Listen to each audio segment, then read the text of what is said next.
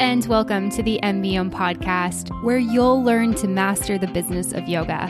MBOM is a proud part of the Wander Barn Podcast Network, and I'm your host, Amanda Kingsmith. I'm a 500 hour registered yoga teacher, a yoga business coach, and a total business geek. Here at MBOM, you'll learn everything you need to know to create a sustainable yoga business by learning from myself and guests from around the world about how they built their yoga businesses and about how you too can become a successful yoga teacher, studio owner, and much more.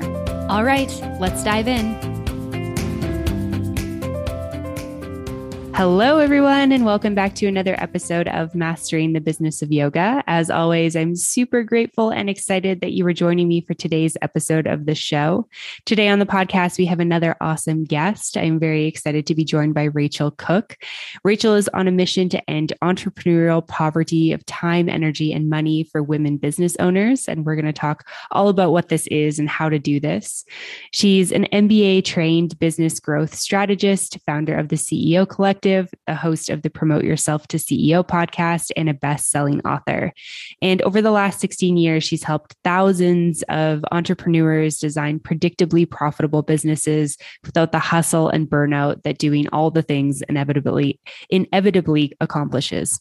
So if that sounds up your alley, which it certainly sounds up mine, especially in this current chapter of life that I'm in, uh, this episode is probably for you. So we're going to dive into Rachel's background, her business, entrepreneurial poverty, like I mentioned, and so much more. So let's get into it. Rachel, welcome to the show today. Thank you so much for having me, Amanda. It's good to be here. Yeah, I'm excited to chat with you. And I'm curious, where are you joining me from today? I am in my office in downtown Richmond, Virginia. Oh, wonderful. I've never been to Richmond, Virginia, but it sounds like a lovely place to live. I'm kind of an advocate for Richmond right now because I feel like it's a um, little secret gem of a city. It's really small compared to most cities, but we've got an amazing like food scene, art scene, music scene. And I can work downtown, but have a, you know, my family is just about 15 minutes away at home. I'm obsessed. Cool. I love it. Yeah, you've already sold me just with that like 10 second pitch. I'm like, yeah, need to need to do a trip there. I love it. And so there's so much I want to dive into with you, but maybe we can just back up a little bit. Can you tell me a little bit about yourself and your background with entrepreneurship? Absolutely. So, like many entrepreneurs, I did not intend to be an entrepreneur. I actually um, came from a home with two entrepreneurial parents. So, of course, I wanted to rebel against them and become a professional musician and nothing exciting. I was going to be a classic French horn performance major in college. But I accidentally started a couple businesses while I was in music school and realized that the market for becoming a professional French horn player was very small. So I transferred to the business school in college um, and ended up loving it, ended up finding a unique space for me with entrepreneurship and small business management. So I stayed for my master's degree. And like many MBAs, I got recruited straight out of my master's program to go into corporate consulting. Fast forward, I burned out ended up on a yoga mat crying and having panic attacks and had kind of the dark night of the soul where do I continue down this path that everybody said was the one that I should be on, or do I figure out what I actually want? And I chose option B. So I ended up um, talking with my yoga teacher who turned into my mentor and my best friend. And she's like, Rach, I don't think you want to go back, but can you help me with my studio? And the studio is actually like I can see the back of the building because it's downtown right across from my current office. And I was like, oh, there's these owner operated businesses with just like one person and maybe a handful of people on their team who didn't have access to someone with my background, who didn't have access to a consultant.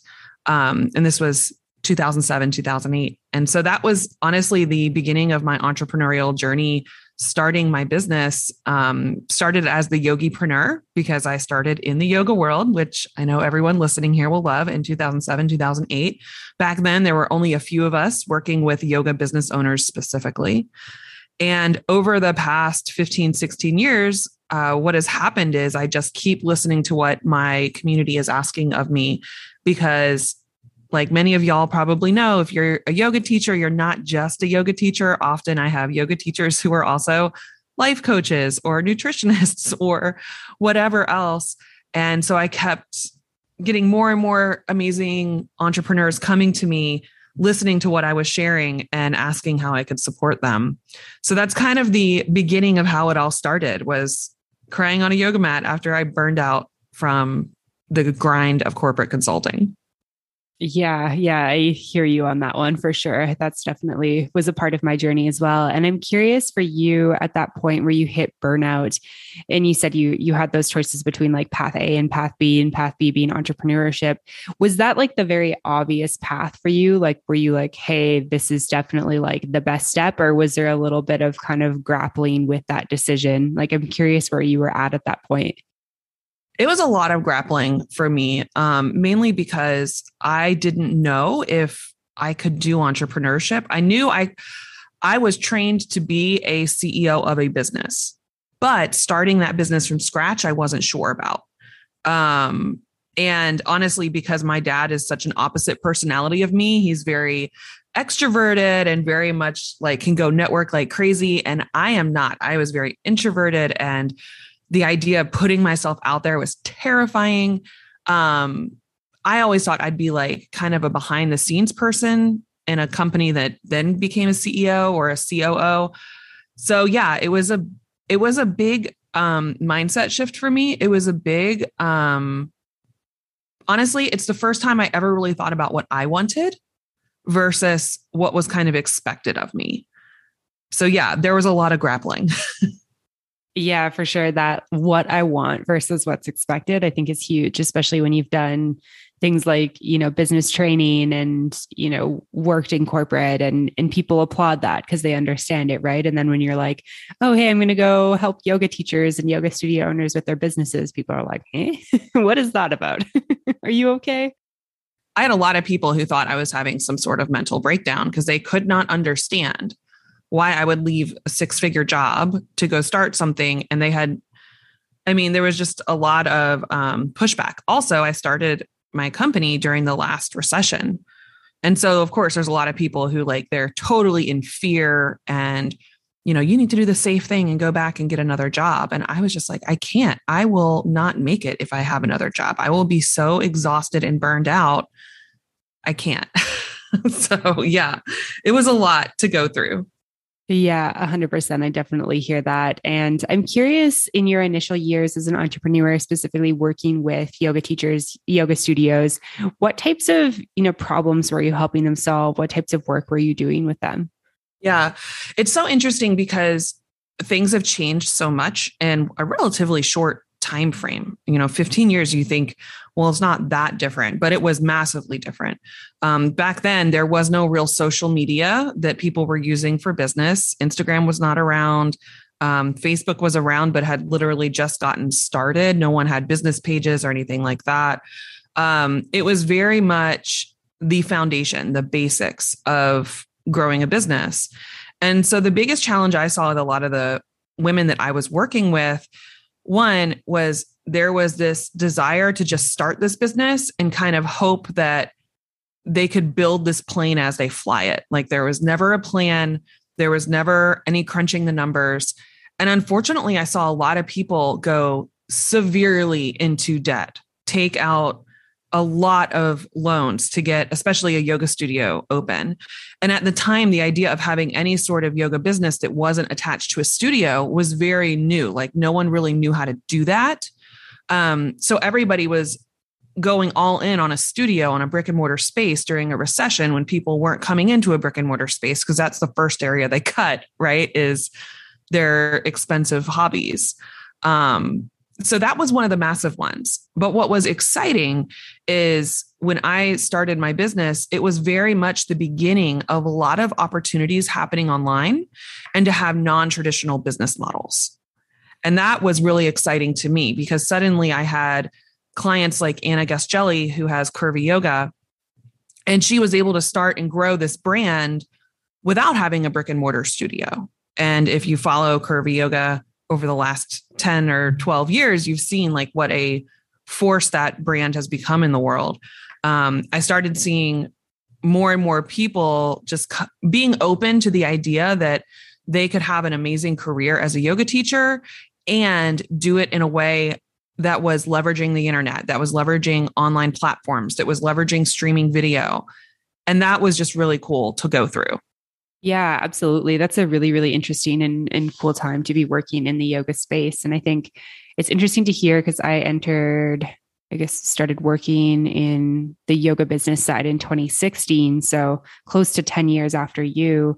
But I feel like things were kind of still in sort of the same position. Like there weren't a lot of yoga teachers, you know, working for themselves, probably more than like 2007, 2008. But teachers were still kind of working under the brick and mortar model. And I honestly feel like it's taken like the pandemic to really pivot things and kind of give teachers this sort of push or this nudge to be like, hey, I actually could do this on my own. Like, I don't like what's happening in the studio space, or I'm not making enough money, or I'm not aligned with whatever is going down with the pandemic right now. I'm just going to start my own thing. And I feel like there's just been such a big shift in in the yoga industry over the last two years. And i'm seeing more and more yoga teachers just working as independents which has been really interesting.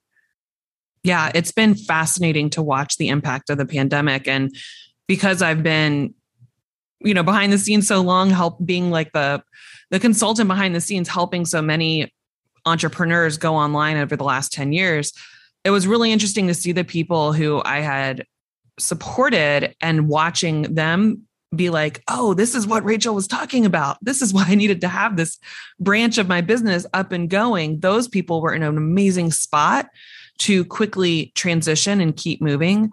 Um, the people who had really re- resisted any part of embracing online marketing or an online business model, they ha- they were kind of panicked to catch up. Yeah, yeah, absolutely. I think it yeah, like you said, I completely agree. It's been really interesting to to see the pivot. And so one thing I'm curious with your story is kind of where Yogipreneur shifts into CEO collective and kind of what happened for you personally with that journey. Oh gosh, this is a long journey. And of course, right after I officially get like the trademark and all of that for Yogipreneur, I start realizing that my community has evolved. Um, this is something that often happens, to be honest. I've, I've seen it happen with a lot of people who start with a very niche brand and five or so years in, you realize, oh, I've kind of outgrown that niche because I'm starting to get a bunch of other people coming into my world. Um, so when I started as the Yogipreneur in 2008, I stayed with the yoga community being my primary audience, probably about until 2013. And then I created a challenge, a productivity challenge called Fired Up and Focused, and it just kind of exploded. And that really shifted my audience. It shifted my audience from being like 90% yoga related to probably only about 30, 35% were yoga business owners, yoga entrepreneurs. So I'm always looking at my audience to help me navigate like what am i doing next? Because when you have a shift like that if you don't evolve your business alongside what's happening then you end up with people coming and saying well i didn't join your program because i'm not a yoga entrepreneur. And i was like but this will help you. Like everything i have is still solid business strategy. It just was under that you know wrapping before so I decided to shift into Rachel Cook for a few years. And that really just gave me time to figure out what was next because I think anybody who's gone through a big growth um, period in their business, it can be hard when it sounds so weird to say, I think, but sometimes when you outgrow your vision, your your initial vision, you hit it, you achieve it, you get on the other side of it and there's like, okay, where am I going next? And it's very fuzzy you don't exactly know. and that's where I was for a couple years. So having my personal brand, just putting everything under Rachel Cook was a great umbrella and a way for me to kind of feel my way through where I wanted to go next. Um, because I, I my vision just wasn't solid yet. Like I couldn't really see it. But what ended up happening, as often does, is I did a quick experiment and I hosted this in person event called the CEO Retreat because I've got a 90 day planning process that I've been running in my own business, that I've been teaching to a lot of my clients for years, but I'd never publicly talked about um, the importance of having a strategic planning and follow through process. So I hosted this event. I called it the CEO retreat, and I thought it was just going to be like a one time thing. And it turned into something where we had 55 people show up for it. They were all asking for it each and every quarter. And I realized, okay, there's something here. And it also called out something really specific into my audience. I found naming women entrepreneurs, not just entrepreneurs, but CEOs, resonated with a different type of entrepreneur. It really was clear to them that this is the place for women entrepreneurs who are ambitious and who do have you know big goals and want to make a big impact. And it kind of pulled away from people who this was a side hobby. Do you know what i mean? And for me that was exciting because i want to surround myself with women like that who do have big vision who do have big dreams who do want to make a big impact. Um, not that the side hobby is bad or anything. I'm I think everybody should go after what they want. But it changed the conversation, it elevated the conversation um, in the room. And to me, that was really exciting. So, fast forward, we decided to shift the whole business. I basically shut down every online course I'd had. I shut down all of my coaching and decided I was going to rebrand everything under the CEO Collective, which we launched in March 2020. a great time to launch a brand new like brand and offer um, after you've kind of burned down your business. yeah, yeah, I bet. What a time to like. I mean, March 2020. It has a, an amazing ring to it. Like that sounds like a great time. If I didn't know what I know now, to to launch a business. But I'm curious, like, how did that how did that go for you when you're trying to compete with all the noise of like, you know, COVID and, you know, world shutting down, et cetera, et cetera. Well, here's what's hilarious about this. And this has happened a couple times. So I don't know if I'm a little bit psychic or what. Um, the whole launch that I had mapped out for the CEO collective, I had a whole series of content I had developed. And one of the key messages in that content was around having a sustainable business, meaning a business that is resilient and can weather anything that life can throw at it. And one of the key examples I had in that whole launch was how the year before my entire family got the flu and I could not work for a whole month, but my business continued to grow behind the scenes. And, you know, it turned out COVID was kind of similar. Like people were suddenly getting really sick and their business needed to be able to run itself. So that message somehow was really aligned like why your business needs to be life proof, why your business needs to be able to operate without you being the person doing all the things all the time. And what we ended up doing is we were literally halfway through the content leading into open enrollment when they shut down the country. And I immediately jumped into, well, everybody's freaking out. I had a lot of clients who suddenly were not sure what to do. So I ended up hosting a one day, um, I don't know what to call it, like a one day uh, conference almost on, I think it was Monday, March 16th. It was a Monday, like right after they announced everything was closing. And the Friday before, I had reached out to a bunch of friends and I said, look, everybody's panicked.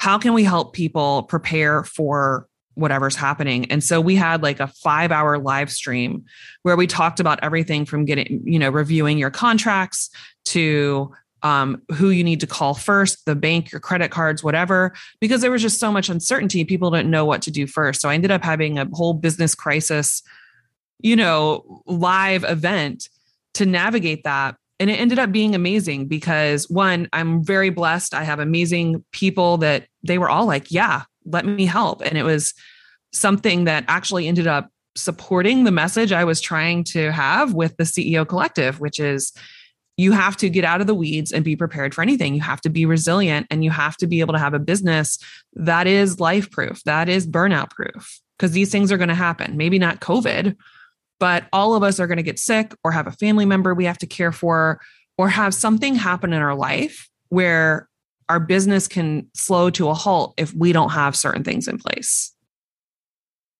If you have a yoga studio, listen up. Running a yoga studio has never been more complicated. With all the new ways to interact with your current and potential clients, it's really easy to get overwhelmed. The last thing that you need is complicated studio software, slowing you down and zapping your free time. I know so many studio owners who feel frustrated because they're talking to customer support more than they're talking to their students. That's why I'm super, super excited about this latest update from Offering Tree. Offering Tree has added a lot of new features recently to meet the needs of studios. So check out what they have to offer or book a demo call at offeringtree.com/pricing. The right software can help you make more money and spend more time doing what you want to do with your business. And that's why I believe in Offering Tree and the difference their tools can make for yoga studio owners. Who doesn't want to spend more time with students and less time struggling to piece together software? Also, have I mentioned that you can do everything you need to do all in one place with just one payment? So, on top of spending less time struggling, you can also spend a little bit less money. I promise I won't be offended if you pause the show for the next minute to head on over to offeringtree.com slash pricing to book a demo call. And of course, we have a special discount for you for listening to the show, and that's offeringtree.com forward slash MBO. So make sure you check that out. All right, now back to the show. Yeah, absolutely. Thanks for sharing that. And that's really interesting to hear just, you know, the way that that all kind of worked out and rolled out. And yeah, doing something on March 16th, that really brings me back to where I was. I was in, in Panama freaking out, trying to decide if I was going to go back to Canada or not. We ended up going back on the 18th of March. So at least you got back before they started shutting down everything. And that was, I mean, it was kind of wild to me, but I just knew that there were certain things you have to do. Like, don't wait for somebody to tell you. I think that's the, the biggest challenge is a lot of people lost their businesses over the last few years. And one of the biggest reasons is they don't know how to make decisions or prioritize when faced with a real emergency. Instead, they're like, well, let me just wait and see. Well, the people who were proactive and picked up the phone and started making calls those were the ones who, I mean, I had clients who were able to renegotiate their rent. And that was before there was any rent relief for, you know, businesses or anything like that. I had clients who were able to um, get support on their expenses or their business cards or whatever. And it's because I was like, be proactive, reach out. You know, if you don't start the process now, you're going to end up in a pile of people who are all in panic mode. And so that's just, I mean, it's kind of the way I roll. I'm like, let's always uh, plan for the worst and hope for the best. And in this last two years, it's definitely proven that to me. Yeah, yeah, absolutely. Yeah, I love what you're saying about just being proactive because I think uh, one of the studios that I was working with at the time, they, I think the studio owner decided like his metric for shutting down was if schools closed. And I think schools announced they were closing like the Sunday night. So like the 15th of March. And so he basically like, you know, text the management team and the teachers like, okay, we're gonna, you know, tomorrow morning's the last like in-person class or tomorrow's the last day of in-person classes. We're also gonna figure out this online thing. And it was like, you know, Monday morning, we're trying to figure out how to do online yoga. And obviously it's evolved immensely since then in in so many regards, but just you know, pivoting really in like a moment's notice and just not not worrying about like oh is the equipment perfect or is the sound perfect? You know is the video perfect? Like it was like let's try this and see what happens and offer this and then improve as we go. And i feel like that was something that that studio in particular did well that's allowed them to to like make it through the last couple years. And you know what? The other side of that too is the people who moved fast they basically signaled to their community, to their clients. And they basically said, Hey, we know you need us right now. And so we're going to do whatever it takes to make sure you have this, that you have yoga, that you have meditation, that you have breathing, whatever will help during this time. And that trust did follow through for a lot of people. The people who kind of did the wait and see and fell off the radar for months at a time had a much harder time catching up because by then the trust was broken. They weren't really there for their community. And it's you know, I'm not trying to put blame or make anybody feel bad, but that's what happens. If you're supposed to be the leader and you can't make decisions and pivot quickly, people lose that feeling of trust that you have their back. I think this is one huge thing that I talk about a ton. It's just as entrepreneurs, you're a leader too. And you're not just leading the people in your business, you're leading the people in your community, and they're looking to you for guidance. They're looking to you for support. They're looking to you to know that it's okay and we can get through this.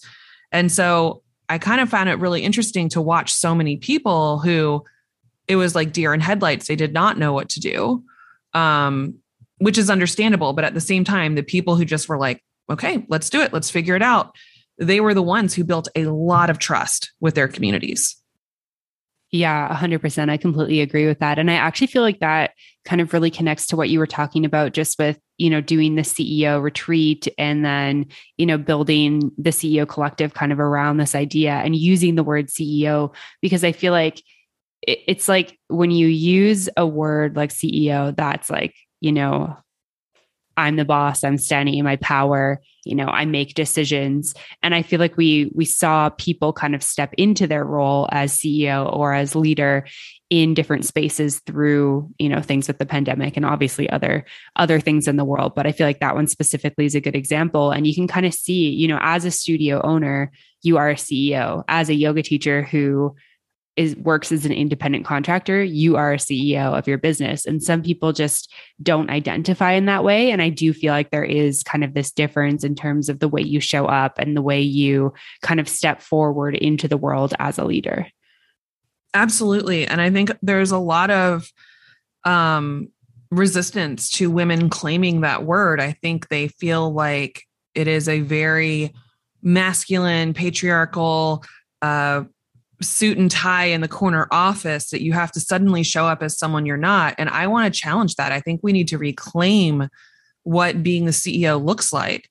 Because for me, being the CEO does not mean any of those, you know, old fashioned, stuffy things that I think I might have thought two decades ago. To me now, I'm like, you know what? You can be the CEO in a pair of yoga pants and a comfortable top recording a podcast. You can be the CEO leading your team. You can be the CEO in front of your clients and community um, and do it in your way.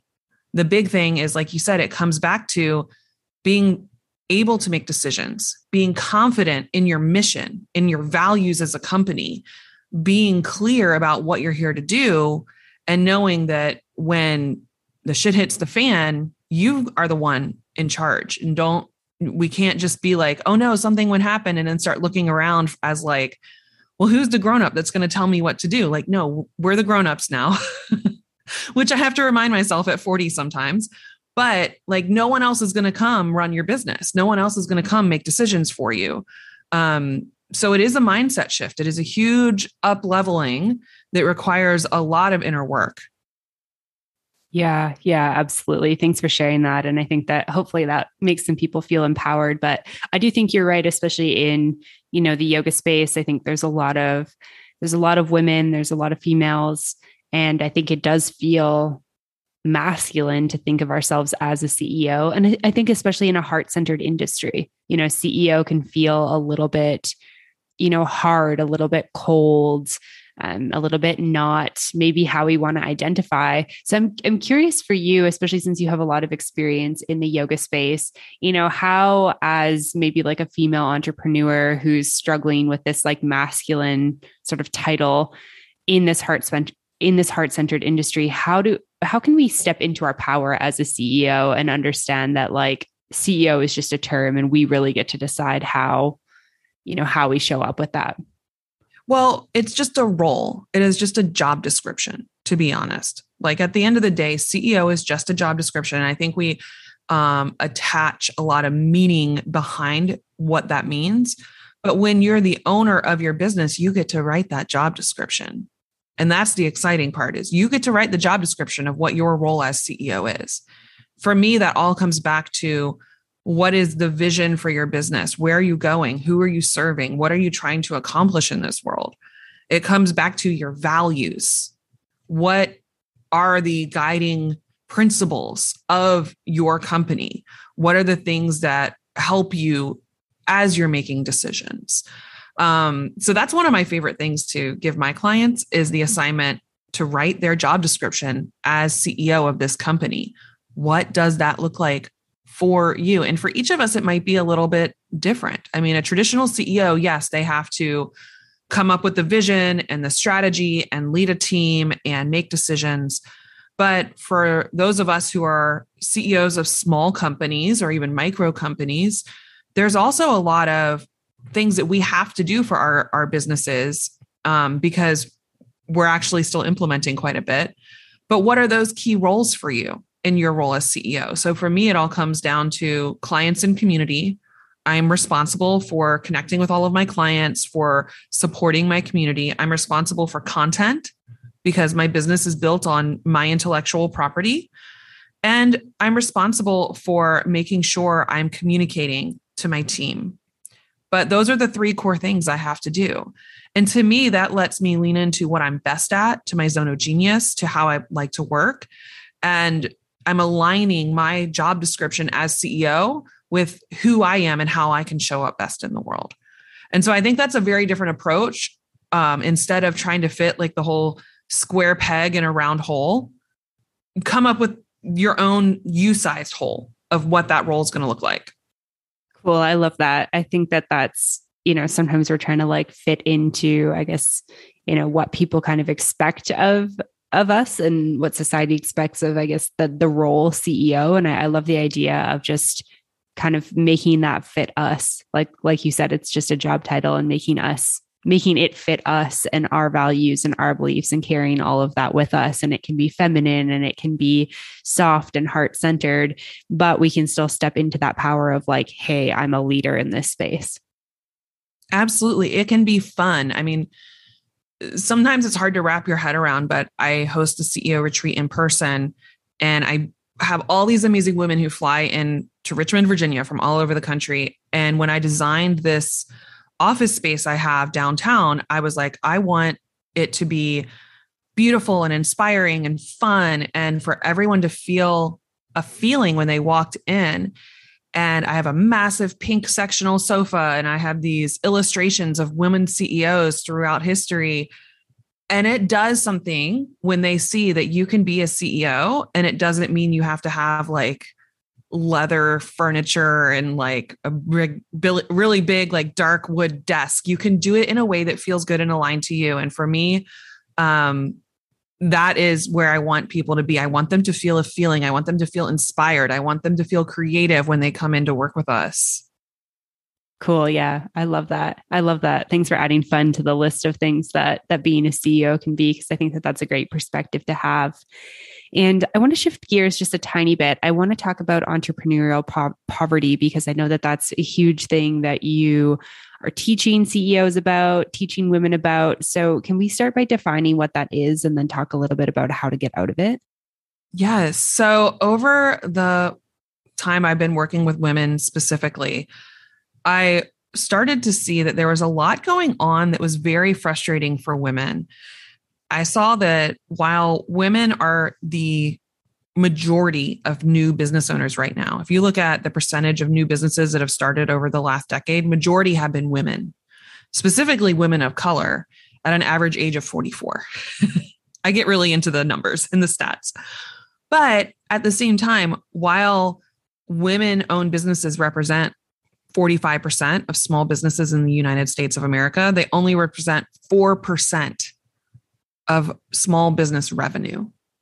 And I was like, what is happening? And so I kept digging into the numbers, I kept digging into the math. And I learned that for women business owners, only 12% make over $100,000 in top line gross revenue, which does not cover their expenses or their taxes, right? So we know that your top line revenue is not what you actually take home, which means if only 12% are bringing home are making 100,000 or more a year, they're probably bringing home 50 to 60. Well, it turns out 75% are making less than $50,000 a year, which means they're probably taking home 30 or 25. And those numbers started to freak me out a little bit, honestly, because I know in most areas of the United States, that is not a livable income. In fact, it's almost at the line of poverty wages. You would have more money coming into your personal take home pay if you went and worked at Starbucks. Plus, you'd have healthcare. so I started to wonder what was going on here. And I realized, you know, when we're talking math and numbers and revenue goals with women owned businesses, it can freak a lot of people out. Um, but there's really three different aspects of this. Yes, there is the entrepreneurial poverty of money. Women entrepreneurs just are not making enough money. And there is a wage gap in entrepreneurship. FreshBooks did a whole study where they found that women business owners underprice themselves by average of 28% less than men doing the exact same work. So there's still a wage gap happening in entrepreneurship.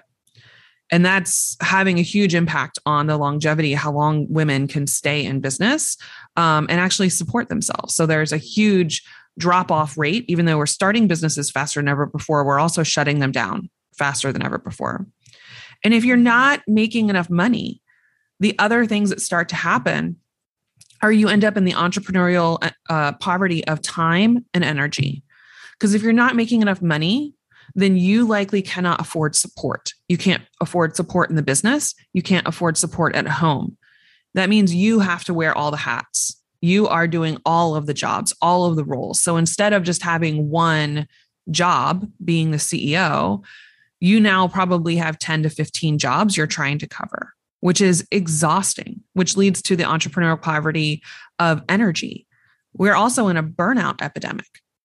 We're seeing so many people who are thinking they're going to find this flexibility and freedom through entrepreneurship, and they aren't. They're leaving a nine to five job to work 24 7 as an entrepreneur. There's no delineation between work and life. So, energetically, they are depleted. They're beyond depleted. They are running on fumes, not even on empty. They're like on fumes. And so it's creating this scenario where women have so much potential. And I truly believe that more women in leadership positions, more women making more money is the answer to so many problems in our world. Um, but we have to get out of our own way because entrepreneurial poverty of time, energy, and money is going to keep holding us back from making the impact that we can all collectively make. Yeah, for sure. There's so much good stuff to think about there. And I feel like it just makes me think about how I feel like one of the struggles that a lot of yoga entrepreneurs have, a lot of CEOs in the yoga space have, is you know and this is a beautiful thing is like that that compassion and that heart centered mind and the community mind and aspect of of it that they want to bring in.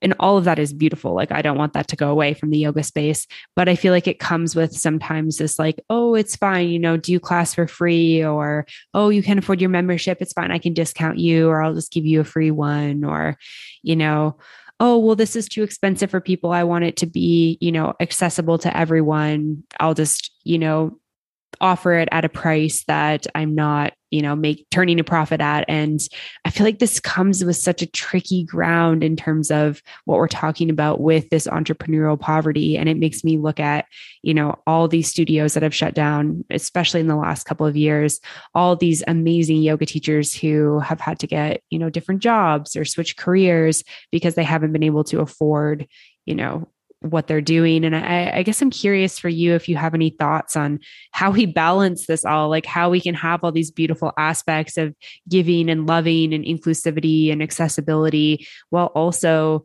you know, being able to run our businesses in a tough economic landscape. Yeah. I think a huge part of this is embracing the math of your business because you can build all of that generosity into your business model. But if you are trying to pour from an empty cup, then you're just fast tracking the rate at which your business will not last. So, one of the first things I do with all of my clients is we have a tool that I'll give to everybody. You can go download it. I think we probably have a link for you called the Get Paid Calculator. And one of the things we do is first we make sure we're super clear about what are the numbers of your business. So, what do you need to pay yourself? What is the revenue goal to help you achieve that take home pay? And then, what are the offers and what price point and how many do you need to sell in order to hit that revenue goal? when you want to build generosity into your business model, then you just need to be crystal clear about how that is math is going to work. You want to make sure that first of all, you actually have profit built into your pricing structure. This is where I see a lot of people um, kind of getting in their own way. They're not building profit into the pricing structure. They're just pulling a price out of thin air. So you actually want to sit down and look at what does it cost to run my business? What does it cost for me to deliver each offer that I have? And then can I make sure there's a profit margin in there that then helps me to grow my business, pay myself, etc.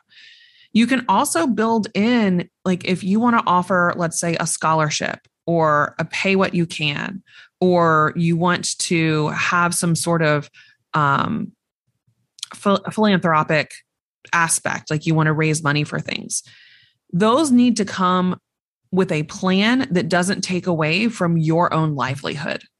They need to be built into the whole process instead of taking from your personal paycheck to make that happen. And this is such a huge thing.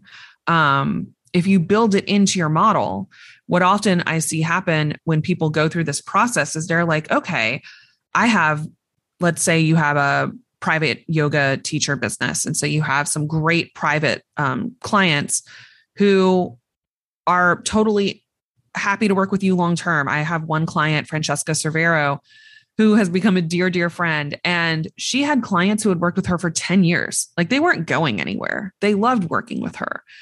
But she found there were other things she wanted to do. So for her, for those particular clients, increasing their prices a little bit, they weren't price sensitive. They were going to stay with her regardless. And that actually gave her the flexibility she needed to redirect that resource to somebody else or to another project. And I think that's where, if you just get really familiar with your numbers and really familiar with your business model, you can make clearer decisions. You can decide, oh, I'm going to have these clients at this rate so that they can basically subsidize this other thing. Does that make sense?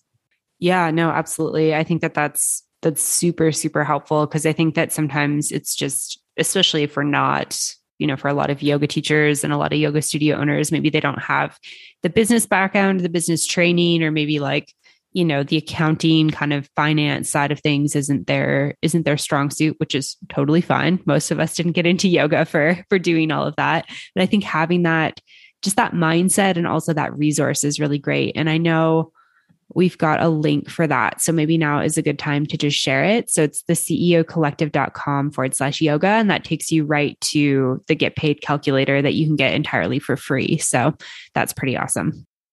Yeah and I love pricing generosity into your business. This is one reason why I'm a huge fan of especially service based businesses like yoga teachers to offer more of a high end experience for your paying clients because it is really hard to be generous when you are like barely profitable. Like, think about Walmart and how thin their profit margins can be and how they don't pay their team enough. Most of their team is still getting, you know, government assistance. That's been a huge documented fact. You can't be generous if you don't have great profit margins. But if you shift your mindset away from, I want to be the least expensive yoga studio um, or yoga teacher or whatever it is you're offering, instead say, I want to be a premium level to these people, focus on generating the revenue from the client base who can happily pay it because they want to work with you. And that suddenly gives you the profit margin to do other things. It gives you the profit margin to pay your team exceptionally well. It gives you the profit margin to take care of your clients and do like little fun things. Um, and I have people who work with us all the time. They're like, you're always like when we had our last CEO retreat, we had a food truck come by, an ice cream truck come by because it was June in Virginia. It's a million degrees at a thousand percent humidity. So we thought this would be a fun thing to do. And you can't do that if you're not building those things into your profit plan. Yeah, yeah, absolutely. I think that that's a, a really good reminder for everyone. I love the idea of like building generosity in and then remembering that, you know, it's hard to be generous, like you said, if you're not pulling in profit. And so I'm curious for anyone listening who has maybe been offering a lot of like low priced offerings in their business. How does this kind of contribute to the entrepreneurial poverty? And is it worth it to reconsider our prices and, and maybe pivot them? Yeah, I think it's always pricing is a conversation you should be having with your business on an annual basis. Um, the get paid calculator will definitely help you look at that. But there, there comes a point where increasing your prices isn't enough. You actually need to reevaluate what you're offering. With yoga teachers, I often find like a lot of service based businesses, they get stuck in this trap of getting paid for an hour of labor, right? They get paid for showing up for that class, they get paid for um, teaching that private session. And this can lead to a challenge because there does often come a point where you're at kind of the top end of the range for what people expect for that. But if you shift from thinking of selling one hour of your time at a time mm-hmm. and instead start thinking about what is the outcome or the result of someone working with me? How can I create instead of a one time experience for somebody? How can I create more of a comprehensive program or package or offer for them? That's where we can get out of that dollar for hour mentality and start thinking about something bigger. So I have another client who she no longer um, teaches one off classes where people can just drop in. If they're going to participate in her offers, they have to sign up for a full series and commit to that and pay for that. And what that's done is it's eliminated a lot of the struggle that comes of trying to get people to come back class after class after class. Instead, it's like, hey, we're doing this whole series on fixing your hips and releasing the tension in your hips. You have to commit to the whole package. And because the outcome is related to a specific result, it's more of a premium level offer. And it actually not only is a benefit to her, the yoga teacher who's going to, you know, be making money from this, but it's also a benefit to her clients because now they're held accountable and they will get better results because of that accountability, because of the increased follow through. Yeah, yeah, that definitely makes sense. So I think that's really great information to consider for anyone who's maybe feeling like, hey, this might be time. It might be time for me to change up my prices. And I know, I know it's t- like it's tough out there. And I think that one thing that's been particularly tough about the pandemic has been maybe you were thinking like mid 2020 is the time where I'm going to, you know, bump my drop in rate from 20 to 22 or I'm going to stop offering that drop in rate like you mentioned with your client which I think is a really great idea to get people committed and to have more of a sense of how much money you're making et cetera et cetera. Or maybe you know you're a consultant and you were ready to increase your prices and then boom pandemic hits businesses are not thriving and now it's been you know a couple years of kind of struggling along with that and now we're in kind of a deeper economic downturn than before. And so definitely is a tough time but i think that remembering your value your worth what you can offer your customers your students your clients is is a super important part of this conversation. Yeah.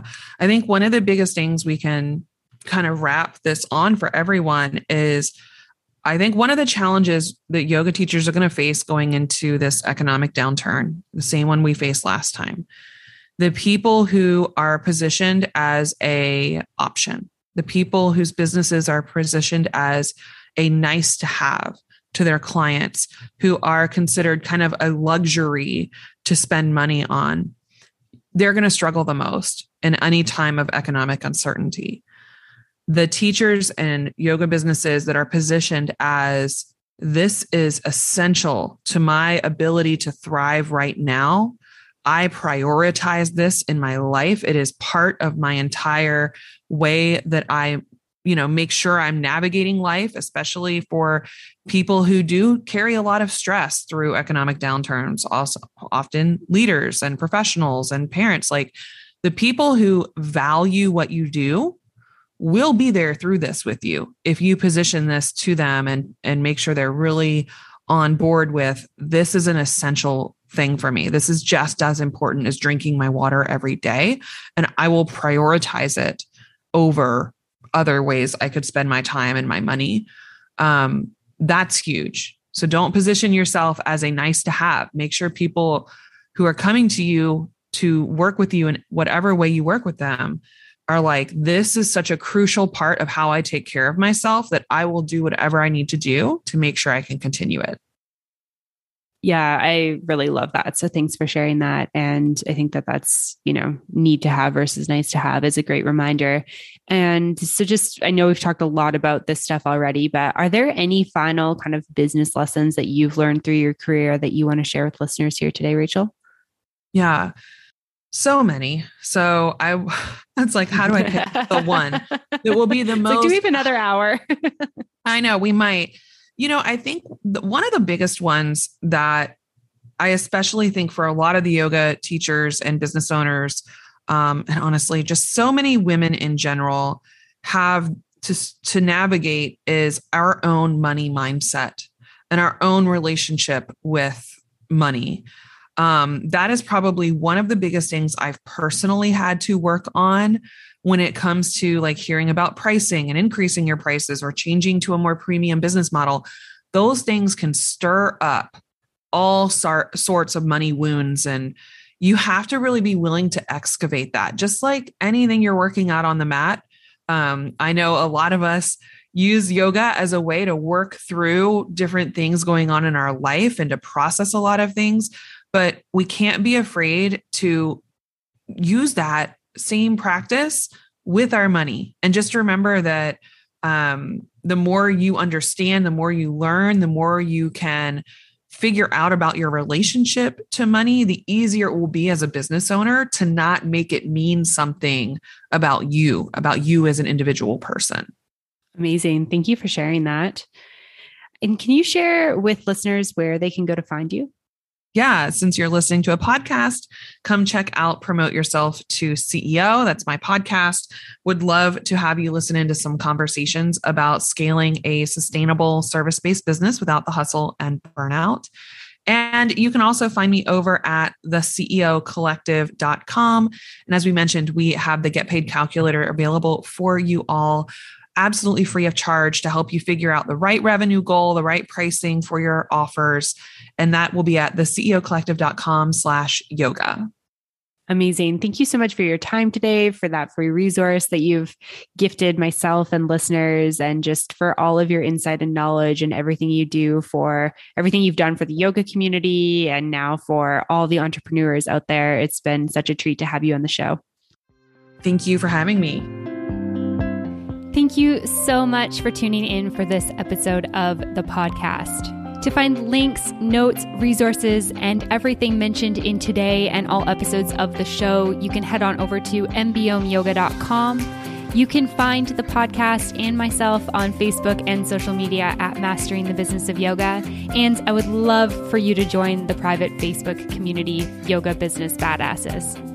If you have any questions, comments, or feedback, please make sure you reach out to me at info at mbomyoga.com. And last of all, if you enjoyed this episode of the show, please make sure you hit subscribe and leave a review for the podcast. It would mean the world. Thanks so much for listening, and I'll see you next week. Namaste.